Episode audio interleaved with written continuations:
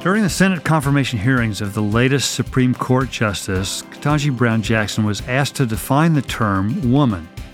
Her answer reflected the confusion in the culture generally about gender. How would you define what a woman is? On what basis would you make that determination? How should we think about the number of minor children undergoing gender affirming treatments, and particularly those who are detransitioning? We'll answer these questions and more today with our guest, Katie McCoy, and her new book entitled To Be a Woman. I'm your host, Scott Rae, and this is Think Biblically from Talbot School of Theology here at Biola University. Katie, welcome. So good to have you with us, and so appreciate you the depth and the insight of your book, To Be a Woman. Hey, Scott, thank you so much for having me. Tell us a little bit about why you are so interested in this area of gender studies, why you wanted to write about it, why you're so passionate about it.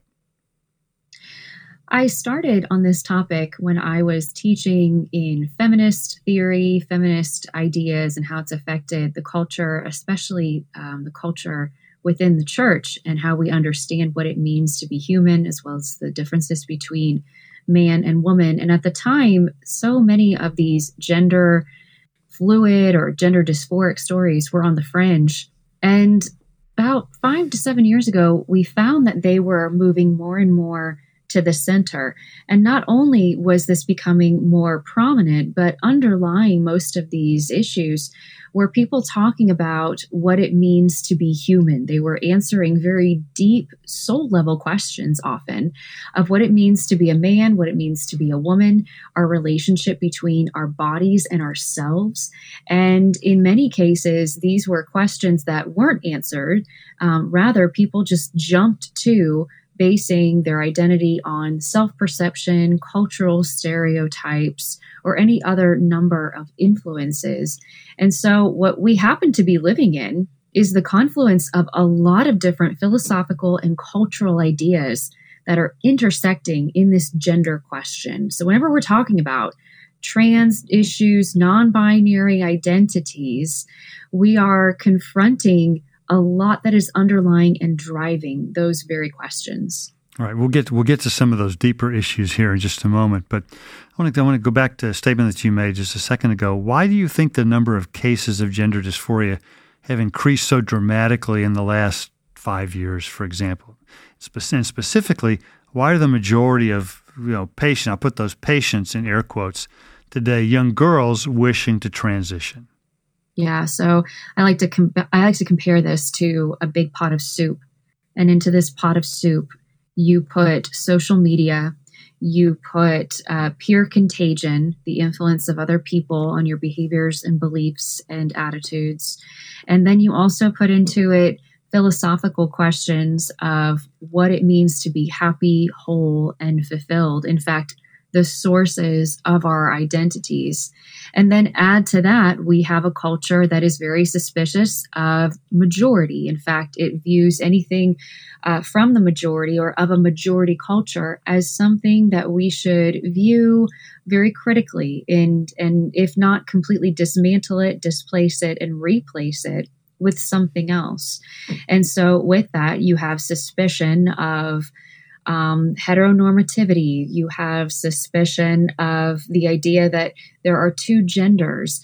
Put all of that together, and today's teenager who is scrolling through Instagram or TikTok or uh, perusing Reddit finds some very um, highly suggestible messages to an already confused and vulnerable identity, sees the positive attention that her friends might be getting by coming out as non binary and is absorbing or ingesting those suggested messages and uh, reading them onto herself. So much of what we have in our gender confused culture today is, I believe, the exploitation of girls as God made girls to be. God made girls to emotionally identify with their peers, um, girls are are very likely to what's called co-ruminate or or relive the problems, hash them out over and over again with their friends, and so you combine that with the volatility of puberty, and there is a subculture in America today that is just ripe with the vulnerability of gender messages sent to um, high school, middle school girls, and and really, I believe exploiting the normal insecurity and angst that comes from being a teenager.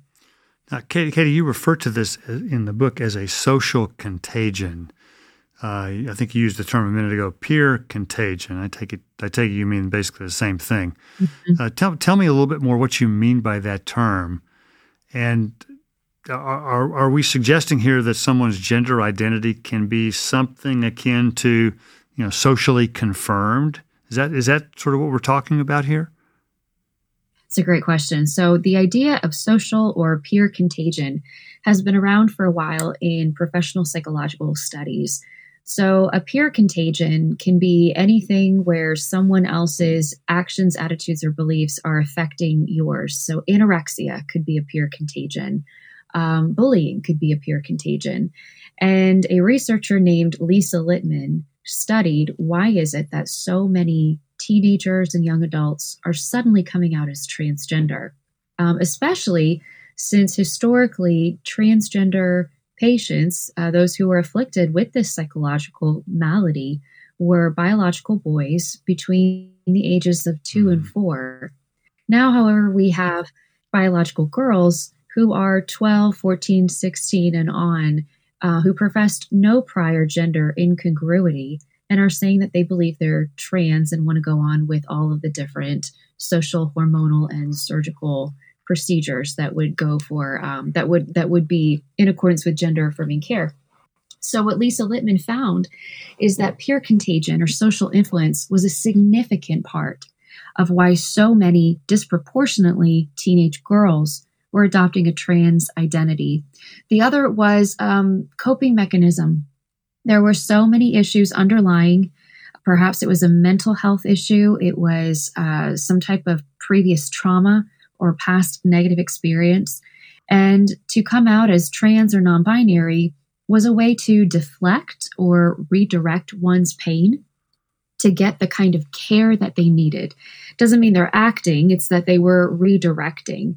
And then finally, of course, social media. Social media has just proliferated these messages across multiple mediums and um, reached reached children at some of their most vulnerable and tender ages. So, Katie, when when someone let, let's say it's a 14, 15 year old girl when someone starts the journey of transitioning, what's the usual progression that is encouraged uh, and that it often takes? Usually, when someone professes or expresses a sense of gender incongruity, um, the there's three levels that it that it takes. The first is social. Now, social is generally reversible, but that doesn't necessarily mean that it's benign. So, social transition includes things like preferred pronouns or a change in hairstyle or clothes or um, introducing yourself by a different name. Um, these things are all reversible. It doesn't cause any damage to the body. However, once someone is socially uh, relating according to someone of the opposite gender, and they are receiving those social messages back of someone relating to him or her according to the opposite gender, that relationship becomes confirming. It begins to be something that helps that person see themselves according to the opposite gender. And as they socialize like that, they want to change the body to fit that self perception. So the next phase is hormonal.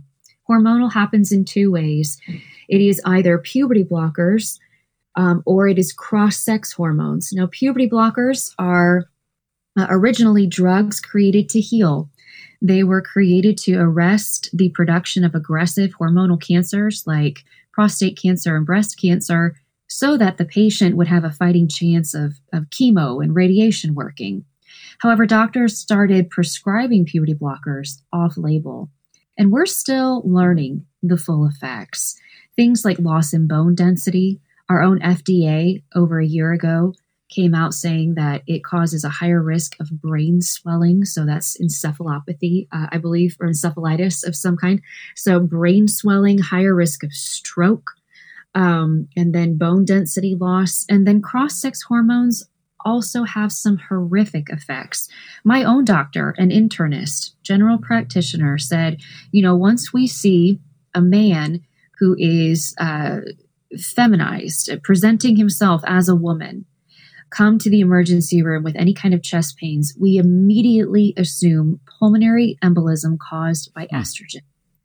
We immediately assume that uh, this man has been taking estrogen, some type of cross-sex hormone, and then along with that, the uh, the effects of testosterone injections on women. We're still learning some of the effects of that, uh, not only in secondary sex characteristics like appearance, but also uh, that person is consigned to lifelong infertility. And then finally, surgical transition methods. Surgical transition mm-hmm. methods are the amputation of healthy sexual organs and then the prosthetic construction of organs that uh, have the appearance of belonging to the other sex. Katie, you mentioned just a few minutes ago the example of anorexia. Um, and I think it strikes me, and this is the observation you make in the book that I think is right on target. In most cases with young girls, our society tells them to, to avoid body shaming, accept their bodies for what they are, you know, as it has to do with weight, appearance, skin tone, things like that. But with their biological sex, the social consensus seems to be just the opposite of that. That uh, we accept, you know, we, we accept their discomfort with their body as as gospel truth, uh, and encourage and affirm efforts to, to make that make those changes. What do you think accounts for such a stark difference in the way the culture talks to young girls about the way they feel about their bodies? It's a confluence of two ideas or beliefs that our culture has unknowingly adopted. The first is that SOGI is your true identity. So, sexual orientation and gender identity is the most important thing about you. It's the most defining aspect and characteristic of who you are. It's how you organize and understand your entire identity. And then, second, but along with that, or running concurrent with that, is the belief that who you feel yourself to be is who you truly are. Um, this is the idea of expressive individualism that who you uh, are on the inside is your true, authentic self, that only you can tap into that, and that any other authority that is external to you, whether that be religion, government, family, politics, and then even your own body, your own physical body, has no bearing or no superseding authority over your emotional self. So the psychologized self, to borrow from the way Carl Trueman describes it, trumps the physical or the biological self. So when you put those two things together, you have uh, the unusual and, and really the atypical response, as you just mentioned, uh, related to gender, where every other aspect of a young woman's life, we would tell her to accept herself, to feel pride in who she is, to um, uh, receive herself as having inherent dignity no matter what her body shape her her skin tone. And yet when it comes to her gender everything is reversed. Now we say you're right. You should completely change and even amputate your body in order to fit your emotional self and behind it what is driving it are these two core messages of who we are as human beings that our SOGI equals our true selves and that our true selves are our emotional selves. I guess Sigmund Freud is still alive and well. Um, very much, very much. In fact, we see his ideas. I mentioned this in the book. You see um, how Kinsey took off on on his ideas and proliferated them, and that has had some lasting effects in our culture. And then uh, Wilhelm Reich as well, combining Freud with Marx to have um, some very alarming suggestions of children's sex education. And I think we are seeing that happen in public schools today. So much of what we're seeing about book banning uh, rhetoric versus no, we just don't want to have our children read pornographic material. All of these things are a, a fundamental philosophical clash of the role of the state in sex education And that we can trace back to Wilhelm Reich. I never never envisioned that Freud and Marx together would be such a toxic brew. But oh, uh, yes. but I guess not not entirely unpredictable. Now, I wonder, Katie, if this you know th- these fundamental ideas are are at least some of the things that contributes to the passion and the intolerance of gender ideology advocates.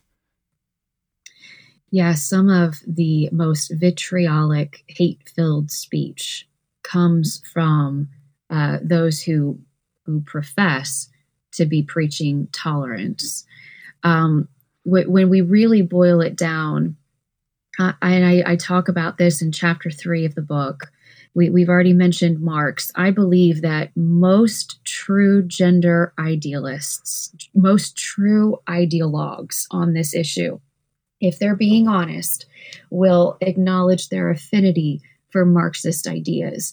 So, Marx, we know how he understood the economy, that, that everything in the world was this clash between the, the haves and the have nots. It was the economic mm-hmm. clash and um, all of that conflict. But then Marx also said some fascinating things about how that conflict and dynamic was able to continue. And he called for the dismantling of anything outside of the economy that could be perpetuating capitalist ideas and power, including religion and the family. Marx and Frederick Engels called for the abolition of the family. They even called wives the first, uh, I think, slave relationship where women married out of an economic compulsion and that if we got rid of that it would tr- it would create true freedom and equality between men and women so in other words get rid of understanding yourself according to family and we would have true equality well every vacuum gets filled, as we know, and that vacuum of um, core ideological self organization moves from the family to the state.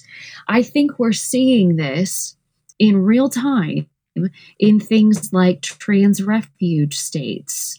I believe it's um, Minnesota, I think it was, that, that created the trans refuge state where a child can travel to their state and with or without their parents' knowledge or consent, receive whatever surgical or hormonal procedure he or she wants.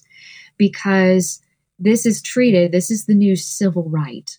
And if a family member were to object, if a parent were to have reservations, then the state steps in between the parent and the child, um, circumvents that relationship because we're seeing the issue of SOGI, sexual orientation, and gender identity not only come to the fore of how we define ourselves, but now as a society, we are looking to the state to protect that as a fundamental civil right.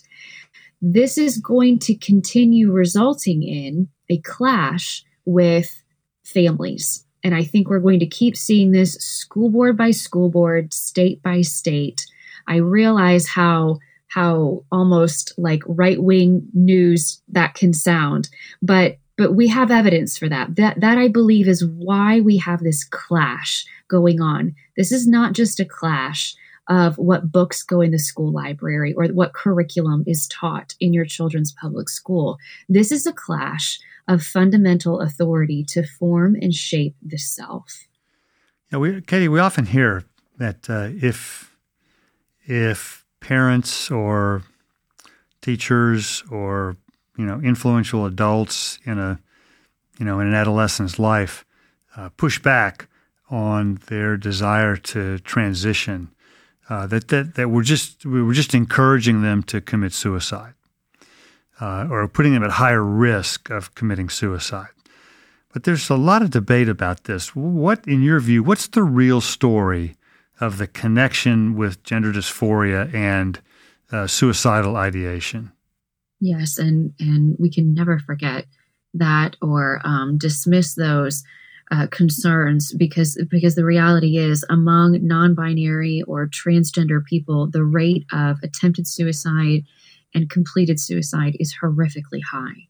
It is horrifically high. And it's something that we must be giving greater attention to. The thing that we're not hearing, though, is why is it horrifically high? What gender advocates will say, gender ideology advocates will often say, is that society just needs to be more welcoming. Well, we're living at a time where it has never been more inclusive and more welcoming, more uh, of a protected class to be a gender or sexual minority. And so the the thing the the idea that society is still needing to be reformed is i think incongruent with the entire direction that society is going. What therapists are sounding the alarm on and it's difficult to find in part because their research is either censored or canceled is that suicidal ideation related to gender confusion or non-binary identity is treated successfully the same way suicidal ideation occurs for any other number of psychological or mental health issues. In other words, when you treat a gender dysphoric person for depression or suicidality, you do that the same ways that you would treat any other person for depression and suicidality. And those two treatments are generally speaking talk therapy and medication.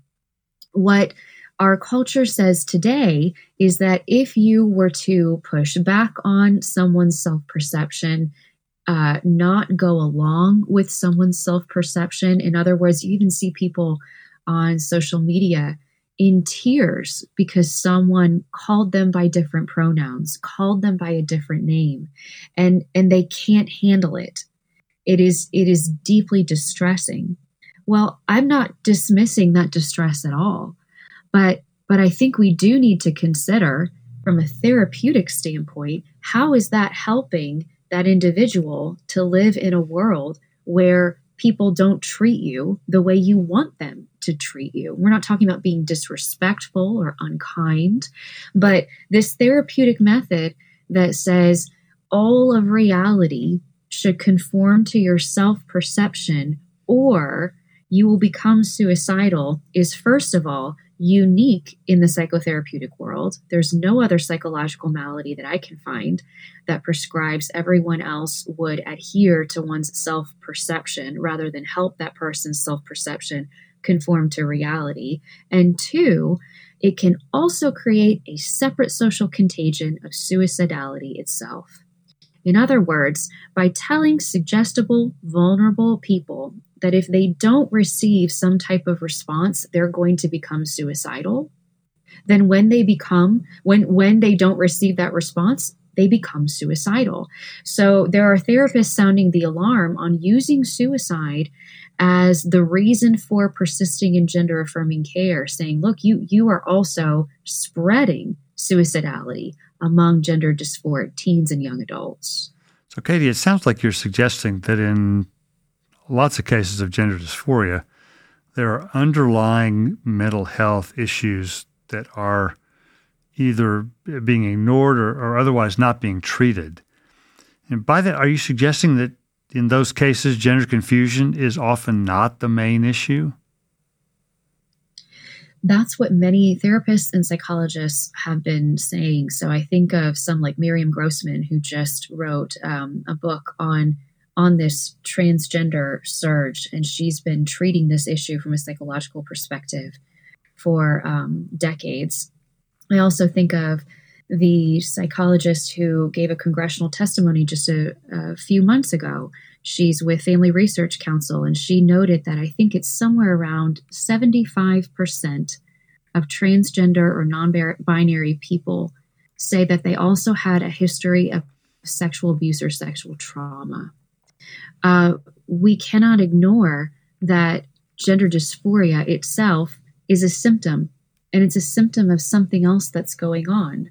Um, I'm not a counselor or a psychologist, so I can't necessarily speak authoritatively on what it is a symptom of, but some of these things can be a symptom of suggestions from peers, from uh, parents, from uh, social media. Some of these things can also be confusion over what it is to be a boy or a girl. Um, some of them can also be a form of insulation from something that they have witnessed or experienced. For instance, there was one young girl who said she was a boy and she wanted to be a boy. And when the therapist got into why is it that you feel you want to be a boy, um, found that because her uh, her mother's boyfriend had been physically abusing her, and she, as a child, is mm-hmm. witnessing this and reasoning that perhaps the world is not safe if I'm a little girl. I would be safer if I were a boy. And so sometimes these things are expressing other issues that um, are very easily addressed. Sometimes they are messages that children grow up with and internalize about themselves.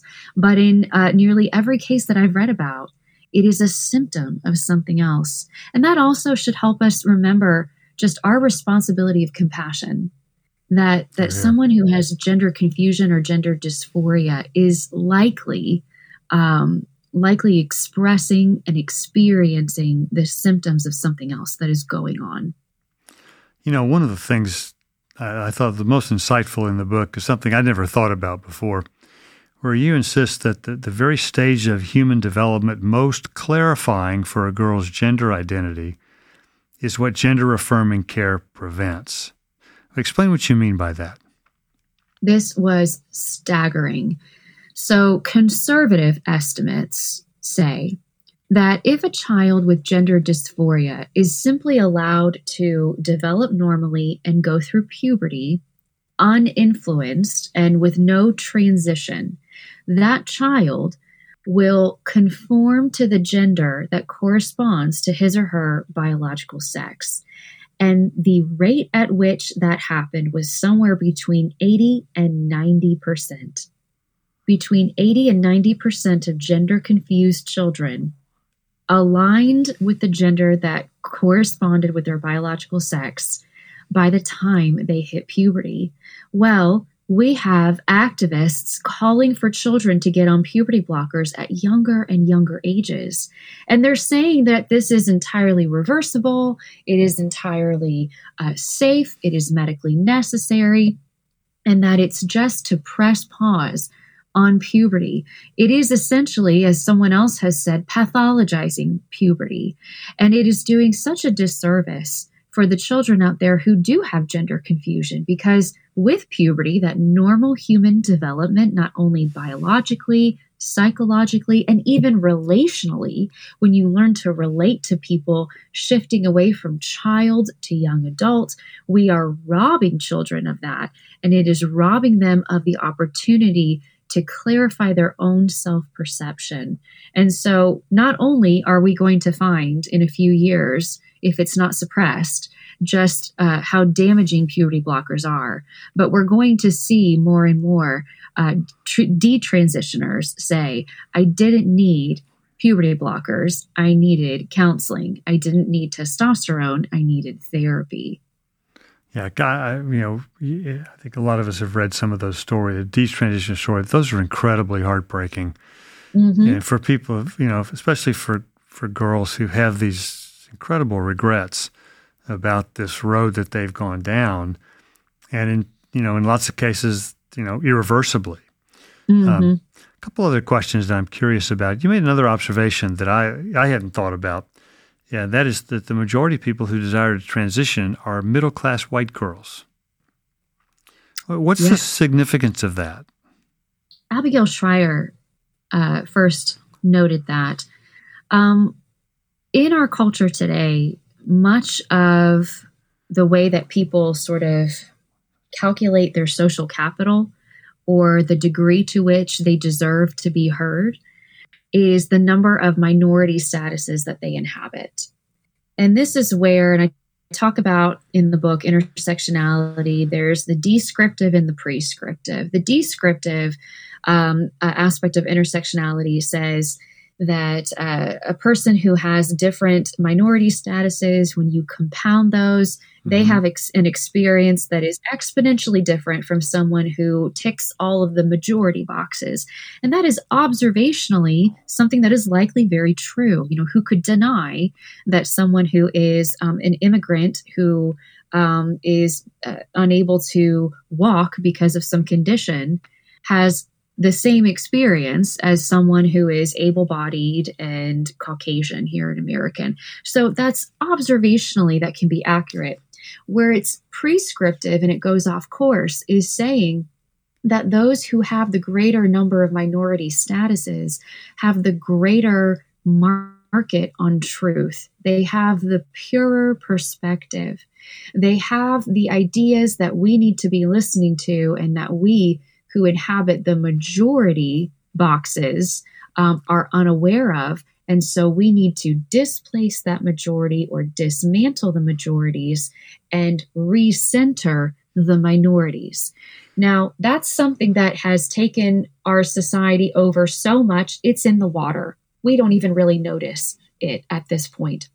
But where that affects teenage girls, if they are middle class, able bodied, white, Christian background, um, practically speaking, that leaves them not being very special by today's standards.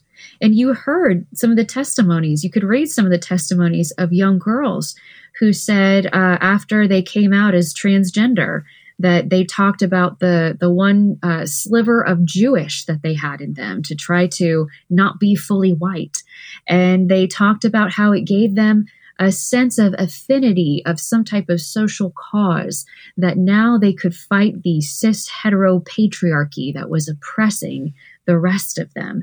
And so much of what the appeal is or the attraction is, is it's a way to feel a sense of belonging a sense that you are part of something greater than yourself. And these are very human mm-hmm. things. These are things that God created us to want to find. And oh, by the way, the Christian worldview gives us all of that in a way that honors and celebrates the diversity that God created. And so we have a culture that is trying to achieve the means of the Christian worldview by using it only in terms of power and using power dynamics to achieve that which Christ gives us by a reconciled identity in Him. And we're seeing it trickle down in things like teenagers identifying as a sexual minority to feel like they matter. Interesting.